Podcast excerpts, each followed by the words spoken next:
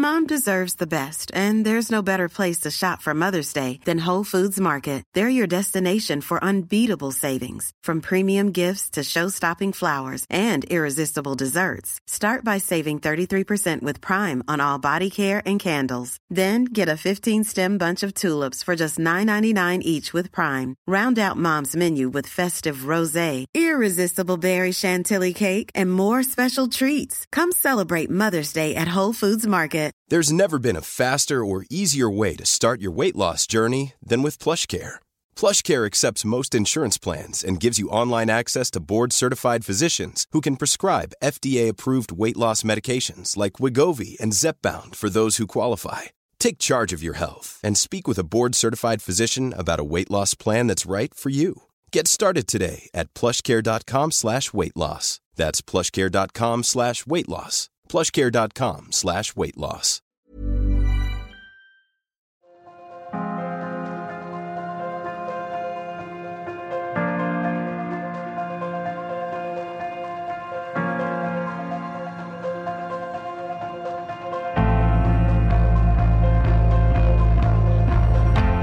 Hello, I'm Matt Dickinson, and for this edition of Lifetimes, I sat down with Fran Kirby. The Chelsea and England forward, once described as a mini Messi, will carry many of England's hopes at the World Cup this summer. But she reveals just how tough it has been to make it to the top. The journey from 1991's 80-minute matches to a 2019 sell-out opener at the Parc des Princes should not be underestimated or forgotten. The time is now. England feel like that. They have been on some trek. Slow burners throughout the 2000s, led by Kelly Smith. They hit their high point 4 years ago, a bronze medal which is cherished in the women's game. Now they are going for gold. Navigated by Neville, powered by Paris, kicked on by Kirby.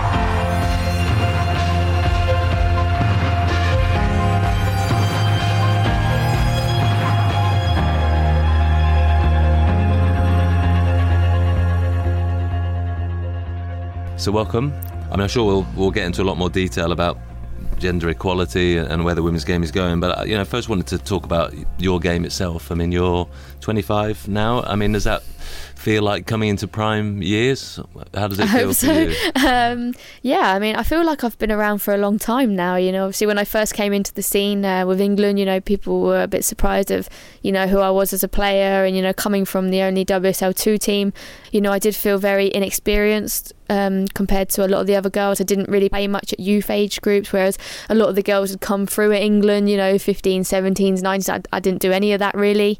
A bit inexperienced at the time, but now, you know, obviously I'm a bit more established, you know, in the team. And, you know, I'm playing a lot in front of a lot of big crowds. So, you know, I am experienced in that sense. And I mean, I'd say, don't want to load you up with too many expectations, but, you know, a lot of people saying very positive things about you. I mean, Phil Neville, obviously the England manager, said, I think, you know, I'll take our number 10s over Brazil's, which, again, I mean, obviously reference to Marta, who is a sort of icon in the game. I mean, when you hear stuff like that, do you think great, or do you think, oh, I could do without it?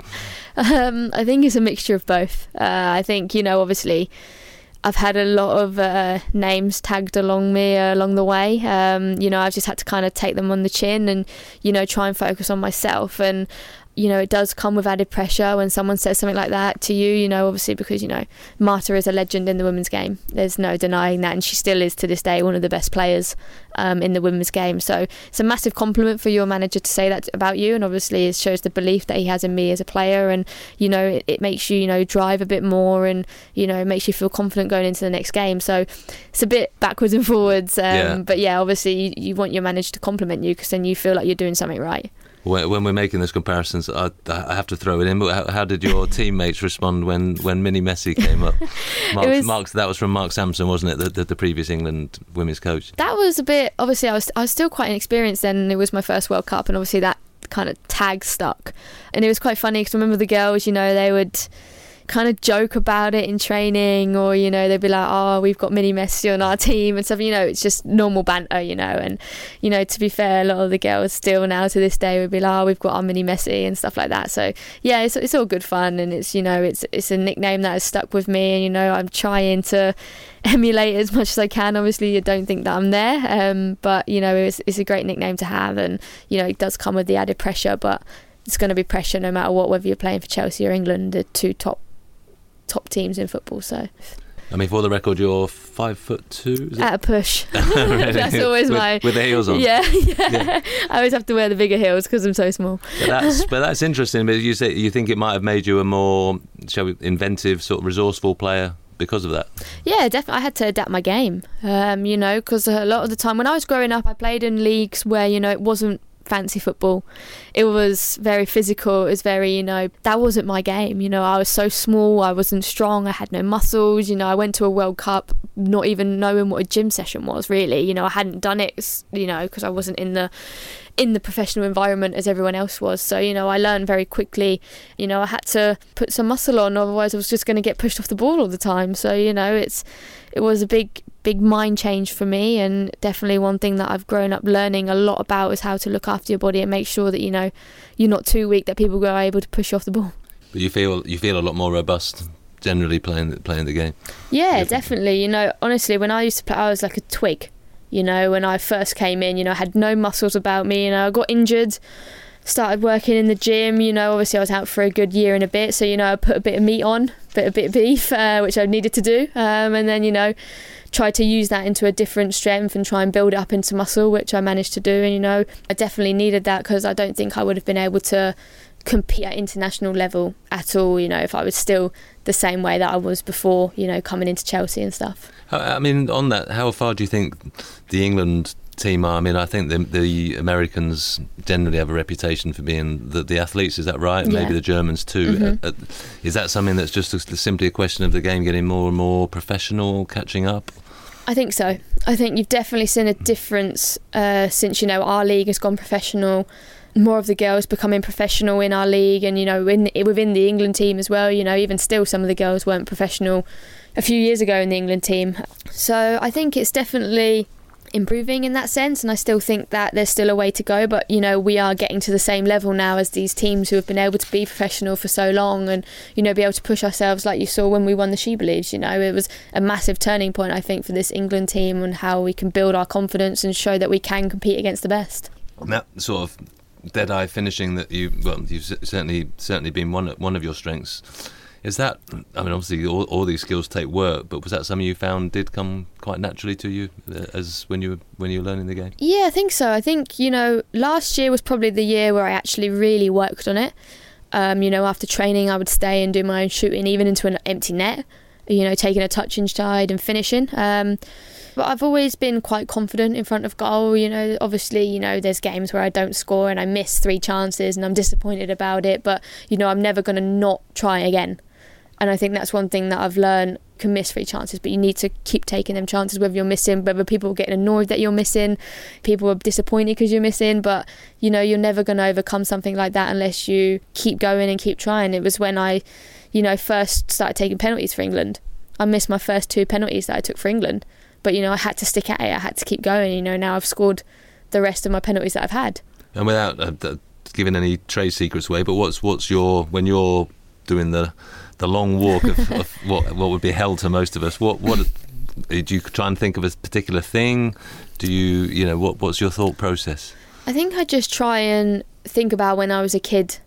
And, you know, I'd play football in the park, or I'd play football with my brother on the street, and just try and turn into that kid again, where you just loved football and it was just so exciting and everything was great. And I play my best football when I'm smiling, when I'm looking like I'm just in the park playing football with my friends. So I try and take myself to that kind of area, trying to keep myself calm.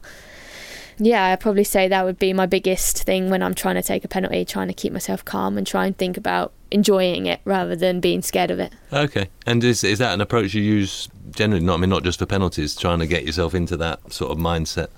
Yeah, I try not to take things too seriously, especially with football, because like I said, I'm better when I have fun. You know, when I'm when I'm not in a good way, or, you know, I'm not very strong mentally, or I'm very low on confidence, that's when I'm a bit more serious, and that's when I can't enjoy it, and that's probably when I perform at my worst. Right. So yeah, I just try and have fun, you know, because I play football because I love it. I don't play football for any other reason, so why should I not act like I love it when I play? You know, if someone does a trick against me and it works, you know, I have a laugh about it, or, you know, and that's just the way that I am. Or in the change room, I try and do something silly and make people think that I'm weird because, you know, I just want to have fun. You get some people obviously who are zoned in, headphones on, everything's like ready to go, and then, you know, I'm trying to throw water on people and stuff like that. So yeah, that's just the way that I try and handle it. And that works best for you. I mean, it's.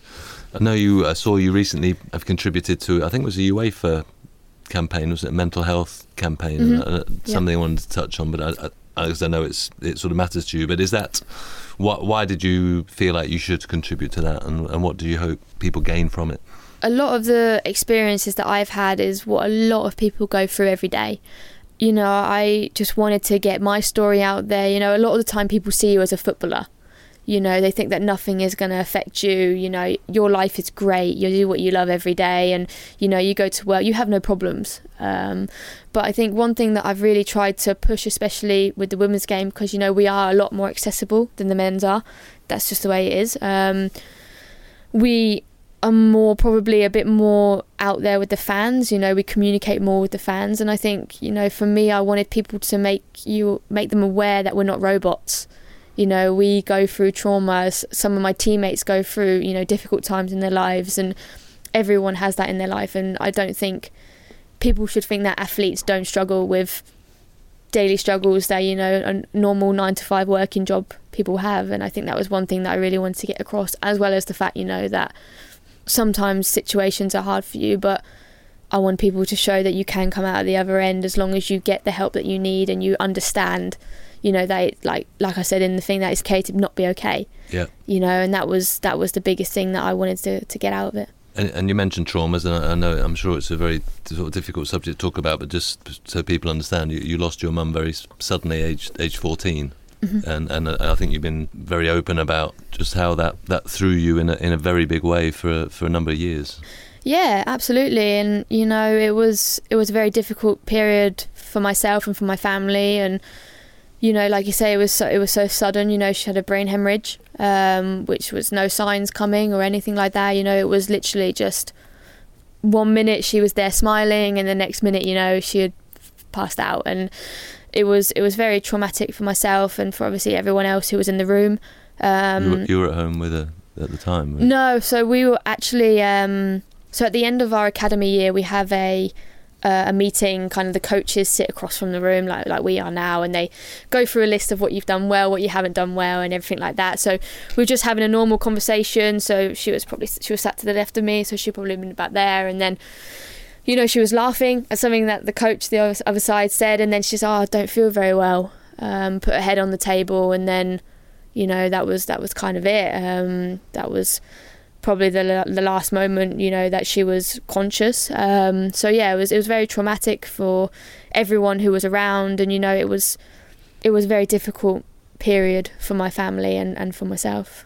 As a teenager, it's, I mean, you know, extremely difficult to know where to turn to, I guess. And I think I'm right in saying that was part of the trouble. You didn't know who to speak to or what to say to anyone.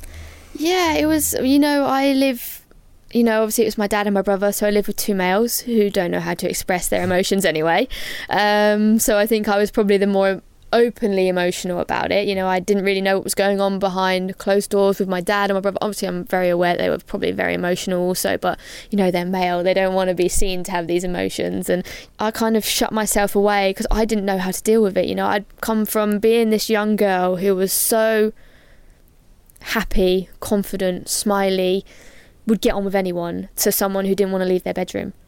And I didn't know how to go through that transition, and I didn't know how to get myself out there again and be a normal person again. You know, I struggled for many years with just getting out of bed.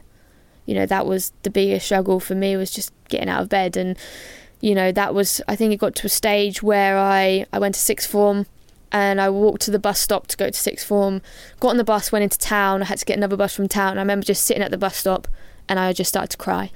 And I remember I called the Redin woman physio. Her name was Julie Tamro at the time. She was amazing, helping me for everything. I just said, I need you to come and pick me up. I can't do this anymore. And then that day, she drove me home to her house. I just lay on her sofa for the whole day. I think I didn't move from 9 o'clock in the morning to about 9 o'clock at night. I just stayed there all day and just had a really honest conversation about like what was going on and what I needed to do to get help. And she was amazing. She was one of the driving forces who told me to open up to my dad, to speak to my dad about it, and, you know, to try and get myself right. So, yeah, it was very hard to, like I say, go from someone who was so open and so happy to, you know, someone who couldn't even walk 100 yards without breaking down. So it was quite tough. And had you had any grief counselling at all at this stage? Or not at the time, no, because I hadn't let it kind of grow. You know, the next day after, you know, my mum passed away, I went to school.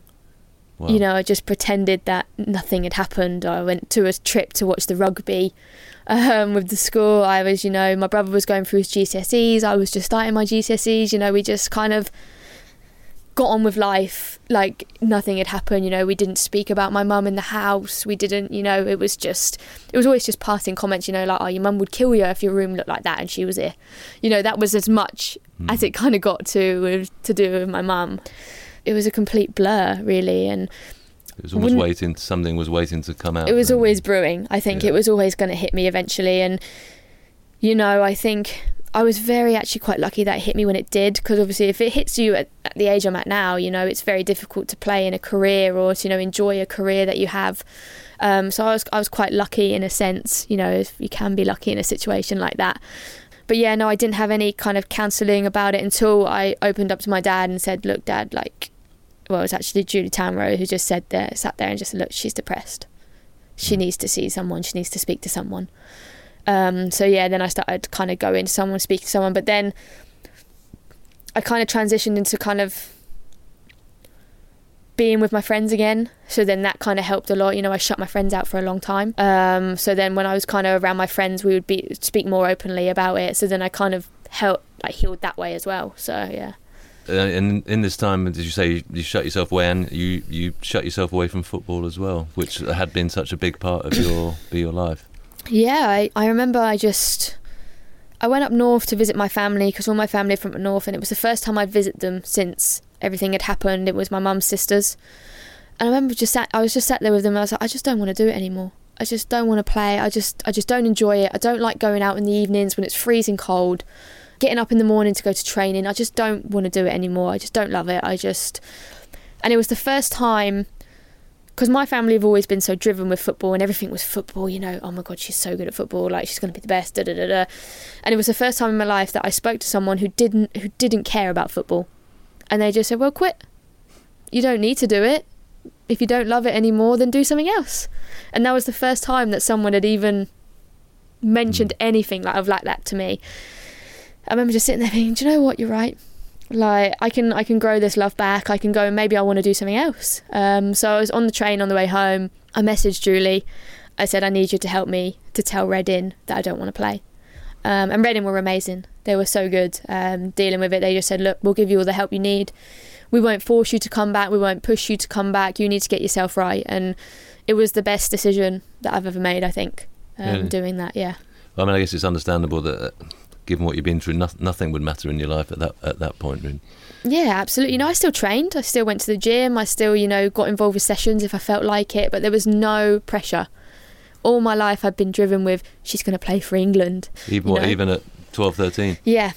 You know, all my life, you know, all the coaches had been saying it, oh, she's going to play for England, like, she's the best. You know, I was winning a lot of individual awards growing up, you know, best player of the tournament, best player of the year and everything like that, you know, at youth age group. So, you know, I probably struggled a lot with the pressure when I was younger, but when I was younger, I just loved it so much that I didn't really think anything of it. It was when I started to, you know, deal with all these different emotions where I kind of just thought, I've had enough. And then, you know, I joined a Sunday league team a few years later, turned up on the day, didn't train during the week, didn't have to warm up, just went and played. And it was great, you know, and I think that's why it's so important that when you do play, it's just for enjoyment.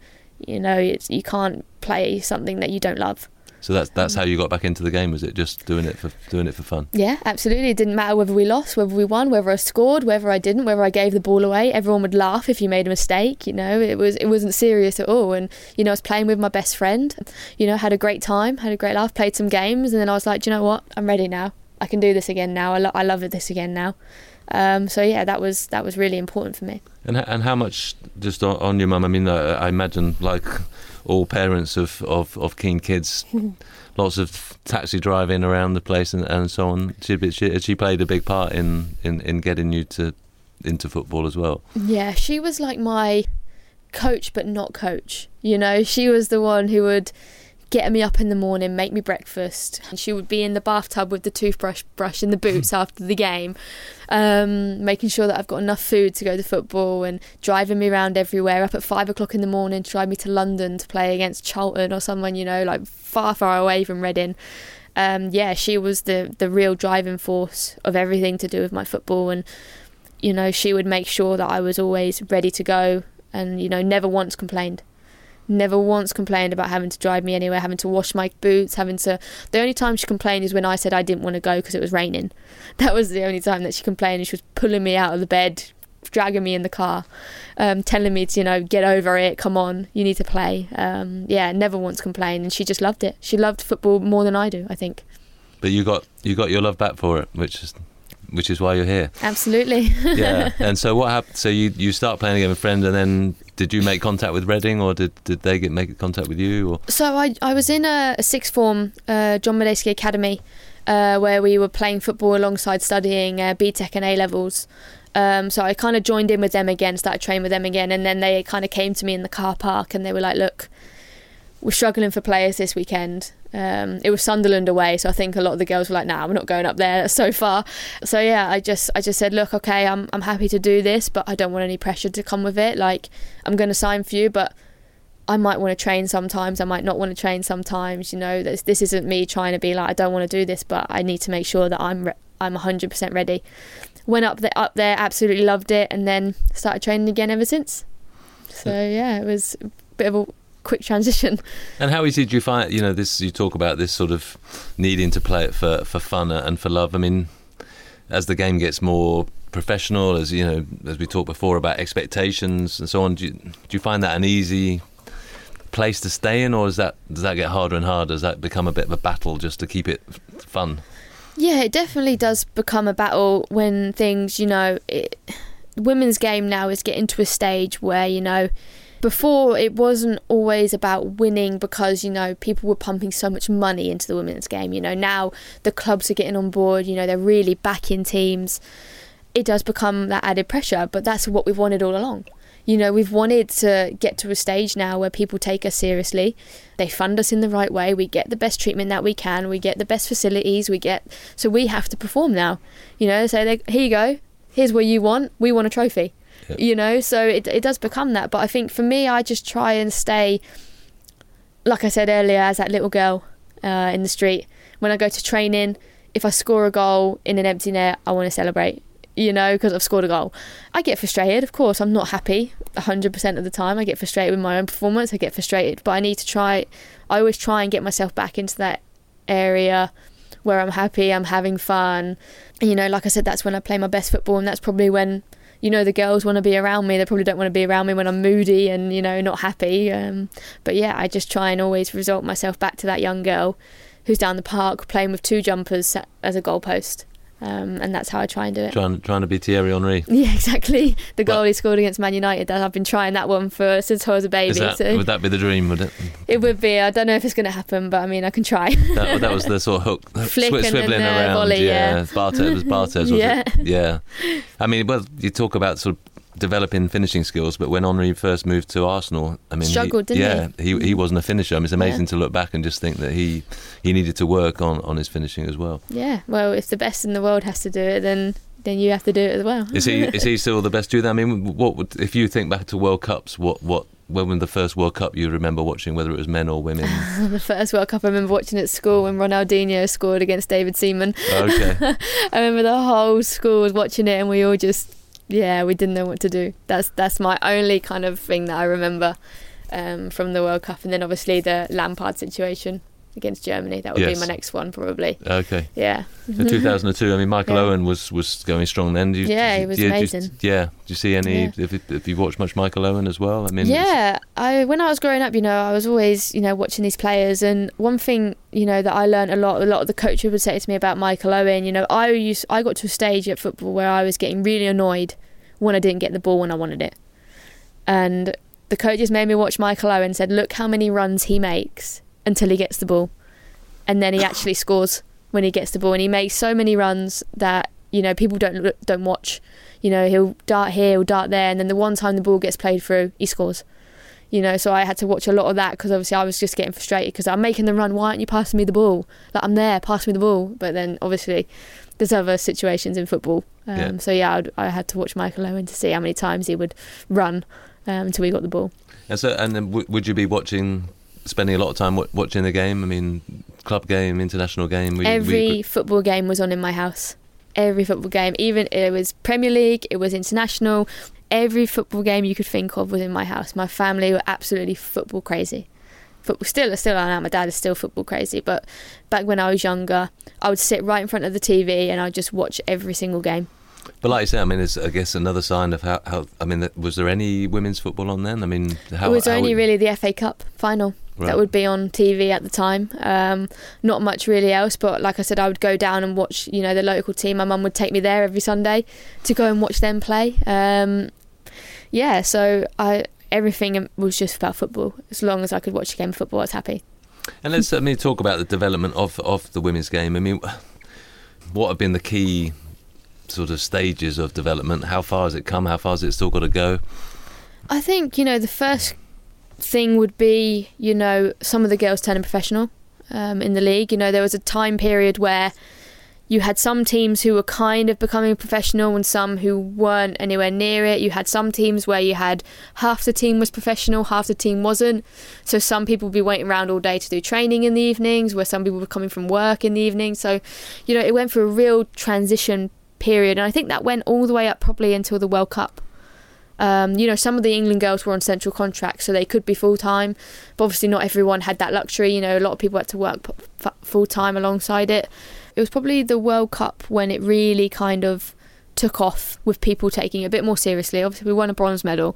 That definitely helped, of course. And then I think that's when the clubs really started to see the growth of women's football in this country. And I think people started to realise it's going to get to a stage now where it's going to keep growing and keep progressing. I think definitely the World Cup. And then probably just before the Euros, I think people started to really push into it as well. And I think this year has probably been the best that it's been. The last 2 years have been the best that it's been for women's football, I think, in the growth and, how much the clubs now are pushing into the women's game and taking it more seriously. I guess the fact that Man U didn't even have a team up till a couple of years ago, I mean, that's, I think I was certainly quite shocked that it has taken so long, but again, progress at last. Yeah, absolutely. And, it's nice to see also that they haven't just done it like as a token gesture. They're taking it seriously. Their players are professional. They get treated like professionals. They get the best hotels to stay in. They travel, the day before a game. None of them have to work alongside, And it's nice to see that they're really taking it seriously. And, they're trying to become the next powerhouse in women's football. And, it takes teams like Man United, like Chelsea, like Man City to go, okay, we need to do this seriously now, for other teams to start taking notice. Obviously, Southampton are up and coming. They've put a lot of money into it. Brighton have put a lot of money into it. It is growing slowly, but it takes not so much the big clubs, because obviously we don't want to label it like that, but it takes them teams to go, right, okay, we're going to do this seriously now. If you want to keep up with us, then you have to start doing the same thing. Yeah. Which is obviously happening in the men's game also. So how would you, if you're talking about Chelsea, sadly, you're not paid the same as Eden Hazard, but how was the treatment that you would get from the club different to how Hazard would have it? How was the day-to-day operation?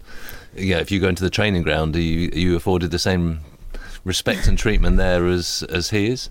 Over the last few years, it's definitely got better. I think now we're treated pretty much the same.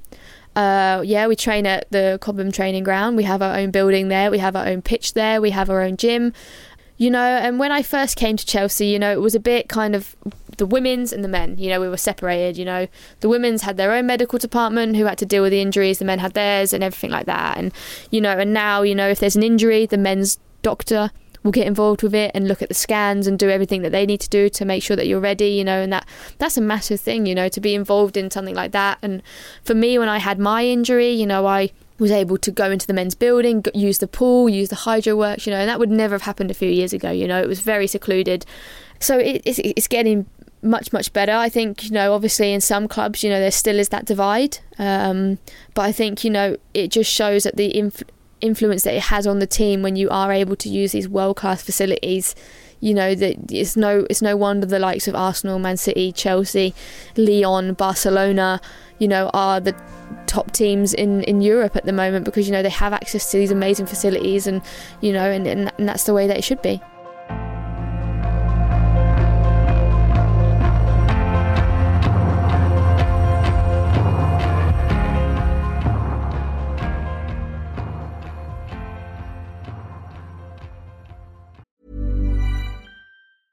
Life is full of awesome what-ifs, and some not so much, like unexpected medical costs. That's why United Healthcare provides Health Protector Guard fixed indemnity insurance plans to supplement your primary plan and help manage out-of-pocket costs. Learn more at uh1.com. There's never been a faster or easier way to start your weight loss journey than with PlushCare.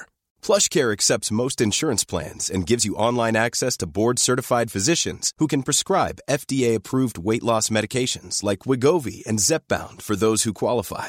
Take charge of your health and speak with a board-certified physician about a weight loss plan that's right for you. Get started today at PlushCare.com/weight loss. That's PlushCare.com/weight loss. PlushCare.com/weight loss. There's never been a faster or easier way to start your weight loss journey than with PlushCare. PlushCare accepts most insurance plans and gives you online access to board-certified physicians who can prescribe FDA-approved weight loss medications like Wegovy and Zepbound for those who qualify. Take charge of your health and speak with a board-certified physician about a weight loss plan that's right for you. Get started today at PlushCare.com/weight loss. That's PlushCare.com/weight loss. PlushCare.com/weight loss.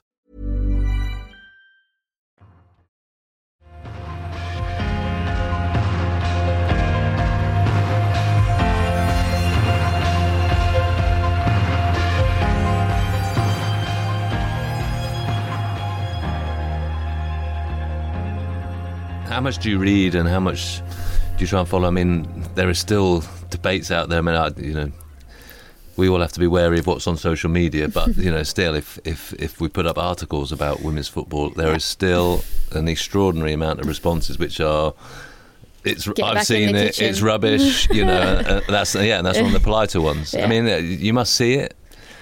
Do you still get shocked by it?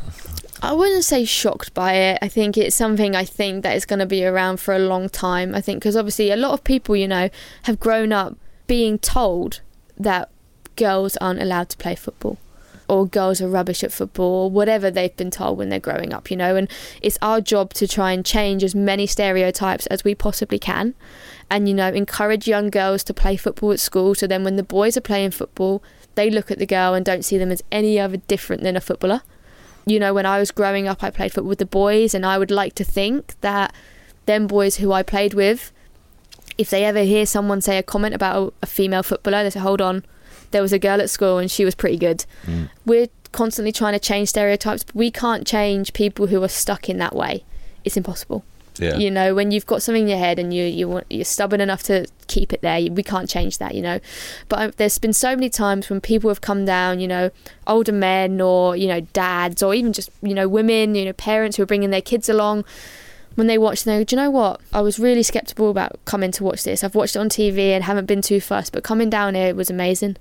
And they're like, and we'll be back next week, you know. So I think it takes someone to actually be willing to open up, to experience it, to want to change their mind. But you can't expect everyone's going to want to change their mind, because they've been grown up that way. But we're trying everything we can to try and change those stereotypes, and the more we become more professional, the better the game is getting and the faster the game is getting. So hopefully we can continue to grow and develop as footballers, and, you know, change a few more stereotypes. I mean, it is amazing when you look back and think that the women's football was actually banned for most of the 20th century by the Football Association, you know, the one body that's when they had amazing fans there as well watching the women's. I mean, any time I sort of point that out to people and say, well, this is a reason perhaps why the women's game still needs a lot of development. It's an amazing fact to look back on. Yeah, absolutely. And like I said, you know, it's taken a long time for people to even become professional footballers. You know, you still have, you know, you look at the Premier League and then you look at, you know, the leagues below. It's probably until you get maybe near out of, you know, league football where people aren't professional. You know, in our league, you have WSL1. That's professional. That's it. Yeah. You know, apart from obviously you've got Man United who are professional in WSL2. But after that, everyone is pretty much part-time, and, you know, have to work all day, then go and train. You know, how do you expect people to play at the same level or intensity or whatever when someone's you sit at a desk 9 till 5 all day, you go home, you're knackered. So, you know, it's difficult. And, you know, for us, we are fully aware that we are never going to achieve the same physical attributes as a male. You know, I am never going to be able to achieve the same speed of running as Eden Hazard. The power he has when he runs, I'm never going to be able to beat Gary Cahill to a header. Like, I'm not stupid. Like, I understand that, you know, we are different, you know. But what we want to achieve is that, you know, we are at the top level for women's football. You know, it's completely different because of the physical attributes and everything like that. You know, women's football, we are at the top level. And that's how we want people to see us. And you just have to keep sort of overcoming the hurdles. I mean, the Ballon d'Or ceremony with the twerking incident. Well, it was in French, and I obviously can't speak French, so I had no idea what was going on until I looked at my phone, and everyone was like, "Did you see what he said?" I was like, "No, they were just laughing. Like, I don't know what they said." But yeah, obviously, you know, I don't think it was meant in any kind of, you know, sexist way or anything like that. I think it was just trying to be a joke, but it just highlights now still, you know, how far we need to still come with things like that. And, you know, it is getting better. And like I said, it's now changing where people think, you know, that's a funny joke to actually know it's a bit inappropriate. Do you ever respond to the social media, the keyboard warriors? Have you ever bite on that when you do get stick? Sometimes not in like a malicious way. I try and make it into something like funny, or like, you know, like if someone says that I'm rubbish, or, you know, I remember one time, it was my first season at Chelsea, I think, we were playing that evening against Sunderland for the title, and someone had tweeted me something like, "Oh, I think Fran Kirby is rubbish. I really hope she doesn't score tonight," so people start going on about her or something. And I actually favourited the tweet, went out and scored 2 goals.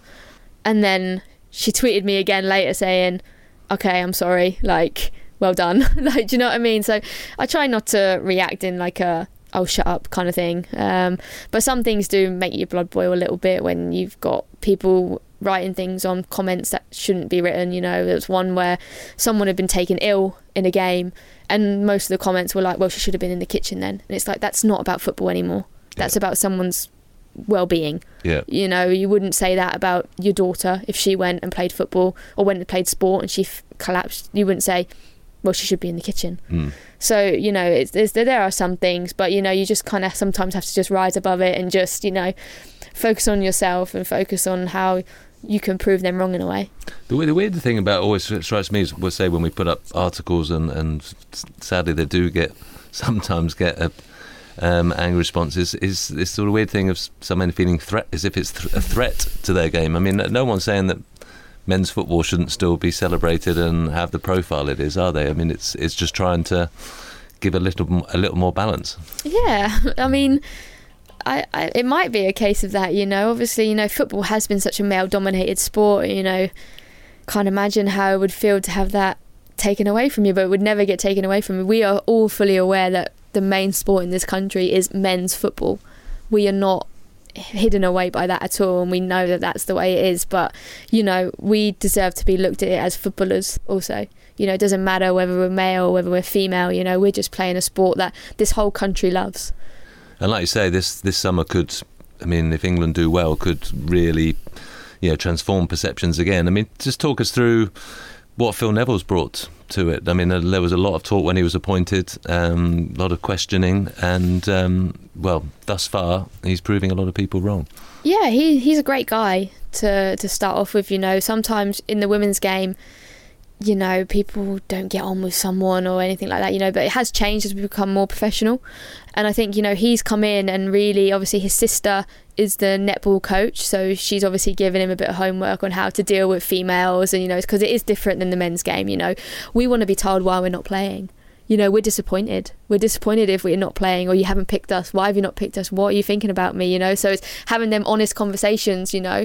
Do you think that is different, a different challenge to a coach from the men's game? I wouldn't say so different. I think, you know, there are some male players who obviously are disappointed when they don't get picked or stuff, but, you know, I think as females we're a lot more open about our emotions as the men. You know, the men would be like, oh, it's fine, I don't care. You know, but for us, we want to know why. We want to know what we can do to get better. Obviously, I haven't been in a male environment, so it might be like that as well. But, you know, it's almost like communication is a bigger deal. Absolutely. And I think he learnt that very quickly in his job. And, you know, he's now more aware that we're quite chilled. Like, we like to go out in the day, and we like to, you know, if we've got a game, we don't want to have 100 meetings. We want to go out and have a coffee, or people want to go and sleep, or, you know, there's so many different things that he is learning about us. And, you know, he's trying to build relationships with you as a footballer and as a person, which I think probably doesn't happen as much in the male game. I think it's more, I'm your coach. When you're working with me, that's when we work, but when you go away, I don't really care what you do, in a way. Whereas, you know, he's always messaging, you know, how's your day? How are you? It's more kind of building that relationship as well, because I think he's learned through his sister, you know, that we like to feel trusted in that kind of situation. And if I feel like you trust me, then I'm going to trust you, and then it's just going to build that better relationship. WhatsApp, I hear there's a lot of WhatsApp messaging goes on, isn't it? Yeah, so we all have a WhatsApp group now, so it's like with obviously yourself as a player, Phil, the assistant coach, and then like the strength and conditioning coach, the doctor, medical team. So we all just kind of put in little bits and bobs, you know, and just seeing how you are, catching up with, have you just read that you've got a little niggle, like what's going on and stuff like that. So you're always in constant contact, to be fair. And he's always, you know, messaging after games like, oh, I saw the game, thought you did well, or saw the game, think you need to do this a bit better. So it's all very honest and very open. And, you know, I think the girls really appreciate how much time he takes into actually making sure that everyone's in a good headspace. Well, you're doing well. Most male WhatsApp groups I'm part of, they quickly descend into bad jokes. So yours isn't the same. No, I don't think so. It's just always asking about, you know, how was training? Or, you know, like I said, he's asking how the dogs are or anything like that. You know, it's more kind of building that relationship away from football. And then when you go into camp, you know, that's when it's football. I guess, and maybe is this, I wonder if this is different. I mean, in the male environment, maybe some would worry that that's too chummy, but that doesn't seem to be, you know, that the relationship between coach, you know, some coaches like to be very much seen to be a sort of step above, where it sounds like empower a little bit. Yeah, it sounds like Phil Neville's happy to sort of feel like there's a bit more equality, maybe. Yeah, I think so. I think it's more just, I think he knows that if, like I said, if he has your trust and respect, you know, we're all fully aware, you know, that he is the manager and he has the power of the whole team, and we all respect him. You know, there's no disrespect there just because we know him a little bit further away from football. But, you know, I think he's approached it in a really good way, in a way where he can, you know, have honest conversations with you, because he knows you on a personal level as well. You know, there's no point in a manager coming in saying, well, I don't think your attitude has been good enough, if they haven't even spoke to you before. Yeah, you know. And I think he's definitely tried to install that in the team. And, you know, at first everyone was a bit like, oh, WhatsApp group, why do you want a WhatsApp group with everyone? But it's definitely worked, because he's obviously doing something right, you know, because we all enjoy playing his style of football, we all enjoy playing for him, we all enjoy going on camp with him, his training sessions are good, they're intense, and, you know, that's what we want. And is the actual approach, the style, is it very different from Mark Sampson and what got you to third?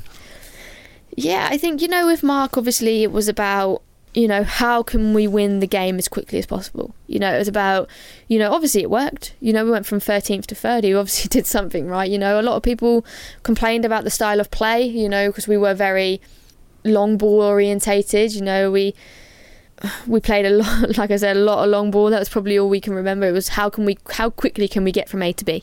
You know, there was no messing around. Like, if you make a mistake at the back, you know, he's going to punish you for it. Like, I want you to get the ball, and I want you to just find the forwards as quickly as possible. You know, he used to watch a lot of kind of Atletico Madrid, how they would kind of set up to counter all the time. That was kind of our play. You know, wait, and then you nick it, and then you just go. You know, there was no messing about with it. You know, you don't play, you just get it and go. Right. You know, play forward as soon as you can. With Phil, it's more, you know, he wants us to build, he wants us to, you know, play attractive football. You know, he still wants us to play forward. He still wants us to, you know, get in behind when we can. But it's more about, okay, how can we manage the game? You know, with under Mark, you know, we had to be so fit. We had to just be runners, you know, because it was a case of, okay, win the ball, just run. And then lose the ball, okay, run, win it back. You know, it was so transitional. It was so just up and down, up and down, up and down. Whereas, you know, with Phil, it's a bit more... You know, we want to control the ball. We want to make the other team run. And that's the way that we all play pretty much at our clubs in the WSL. So, you know, we're all good enough to do it. So, and that's what we've been asking to do all along. Right. So. Well, you fit and you sounds like you feel like you always had the ability to be, shall we say, a better footballing team. Yeah, definitely. But I think also, you know, we respected the way that Mark set up because we were winning. You know, obviously it was working. You know, we were winning games. We weren't winning pretty. We weren't winning, you know, by playing 50 passes and then putting the ball in the back of the net. You know, we were doing what was the most effective thing for us. And, you know, we got a bronze medal doing it and we got to a semi-final of the Euros. But I think that's when it becomes, OK, we need to be better on the ball now. When you come up against the teams who can defend properly, who work you out and, you know, that's when you need to start, OK, they've worked this out. Now we need to have a plan B and we need to start playing. So hopefully, you know, when we... become more confident on the ball under Phil. Obviously, we've been playing some good football. You know, hopefully we can, you know, make the other team run a bit more and, you know, try and play a bit more attractive football. And that's, I mean, it's that sort of sophistication, for want of a better word. I mean, as you say, it's unlikely that you're going to win World Cups without it. I would have thought. You have to be a good footballing team to win. I think. Yeah. You know, you can't win a major trophy or tournament by, you know, just kicking the ball and hoping for the best. Yeah. And I think that's what made us come unstuck a bit, you know, against the likes of Japan, who were football. Obviously the way we went out in that game was devastating, but, you know, we didn't control the ball. You know, the possession was probably, you know, so high, and, you know, when we got lucky quite a few times as well with it. You know, we played Spain in the Euros. I think they had 82% possession and we won 2-0 by like two long balls. But, you know, it gets to a stage where you come and get up against a team who have 6-foot defenders. If you play long ball, you're never going to win the ball. And, you know, and a team that unstuck us by playing good football. And that's when it comes down to the crunch time of winning, you know, them semi-finals. So, you know, hopefully now we're in a position where we can do that. I don't know how tricky this is for you, but can you reflect on Mark, the guy, as well? I mean, we did actually sort of very much try and say there were sort of, shall we say, two sides to the story, and it's still, shall we say, I think in a lot of fans' eyes is still seen as a bit of a sort of mess of an episode. Obviously he was ultimately sacked for something that happened that wasn't when he wasn't even England manager, which just shows what a mess it was. I mean, how do you reflect on Mark Sampson? For me, first and foremost, he gave me the opportunity to play for England, which obviously will never be changed. I think obviously it was a difficult situation for everyone to be involved in. Obviously for myself, you know, obviously I play with Eni and Drew at Chelsea. You know, I'm such good friends with them. I think it was just a really horrible situation for everyone. Obviously, you know, Eni and Drew themselves, and obviously Leanne went through a horrible time. You know, we as players didn't really know much about it. We only knew what was coming out in the media. You know, we didn't really... You know, it was kind of just a bit of a mess, really. And, you know, we wanted to be there for our teammates at Chelsea, and we also wanted to be there for our teammates at England, you know, who were going through a tough time. You know, both people, obviously, the previous probably a bit worse. But, you know, for me, I don't agree with what he had said to them players, and I don't agree, you know, what happened before. But for me, he's the manager who gave me my England debut. You know, and that's something that I'm always going to be so thankful for. And, you know, as much as anything... that's what I'm going to, you know, try and think about, as much as I disagree with what happened with him and them players. But, you know, it was a difficult situation for everyone to be a part of. And you talk about obviously giving you your big chance. I mean, just go back to that. I mean, in terms of what you've done through your career, is that the highlight, the England debut, or is it something since then, or a goal, or what's the pinnacle thus far? It's a difficult one because obviously, you know, I've had so many amazing memories. You know, people always ask me what my favourite goal is, and I'm like, I can't give you one because there's so many that I can just remember, you know, obviously my England debut scoring against Sweden, you know, that's amazing. My first start in a World Cup, I scored. You know, I scored in the Euros against Spain. You know, there's so many that I can't pinpoint. Even, you know, scoring Chelsea's first Champions League goal. You know, there's I can't just pick out one. I think there's just been so many that's absolutely amazing. But, you know, I think the joy that I felt when I scored on my debut. But then in the World Cup also, I think I probably had the same facial expression in both pictures. Describe it for us. Just like a kid in a playground who's just scored. That's what I would describe it as. What is that? Can you put into words that feeling?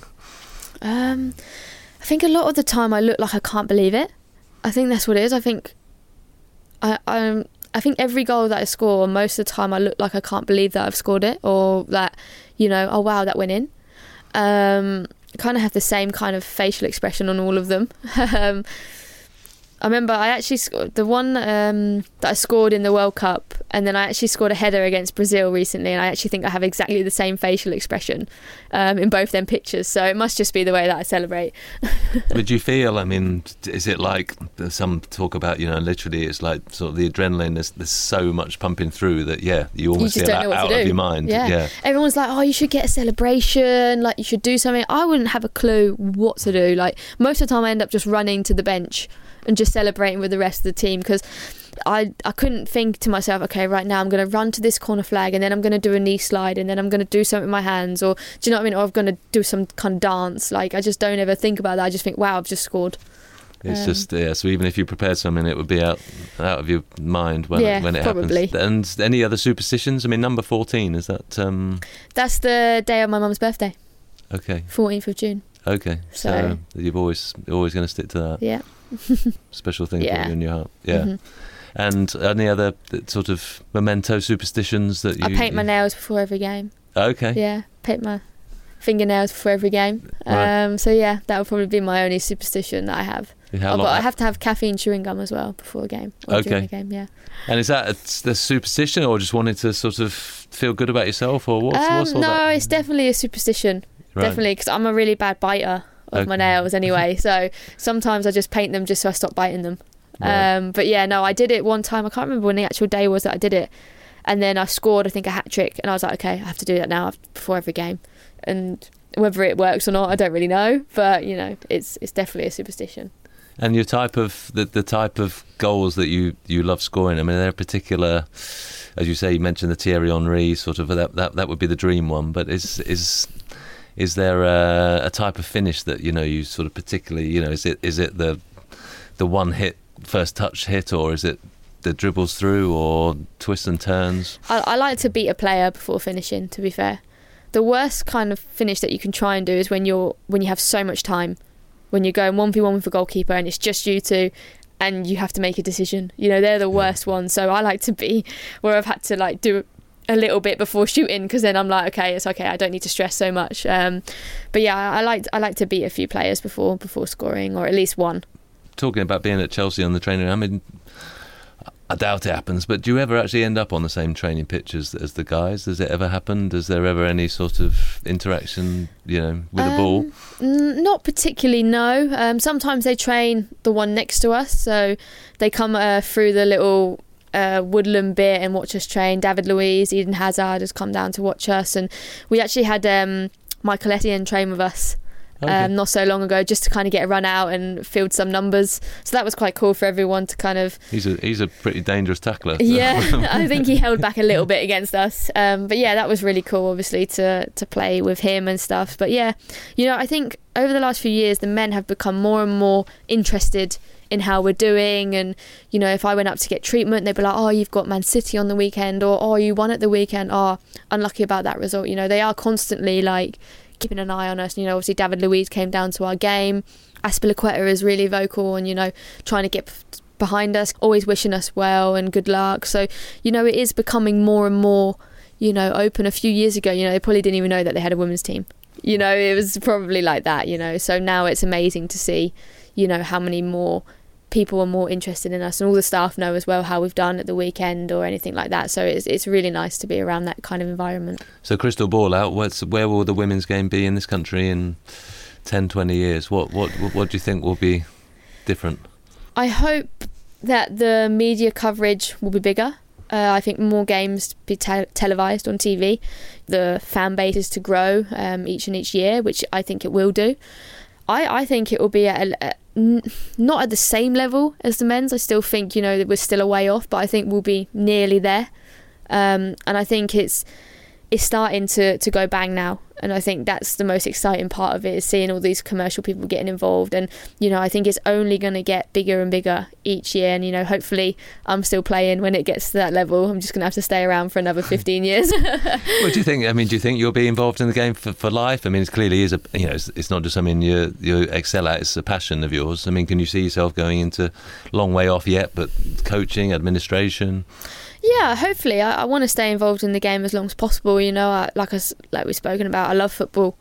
It's been my life since I was 5 years old. It's something that I've grown up in, and I want to try and stay involved in it as much as I can. Like you say, whether it's coaching or whether it's being involved at a club somewhere. It's just trying to be involved as much as I can. I love the sport, and I'm happy to do whatever I can when I'm in it. This edition of Lifetimes has been presented by me, Matt Dickinson. It has been produced by Lucy Lavery. To listen to household names speak as you've never heard them before, subscribe to this podcast.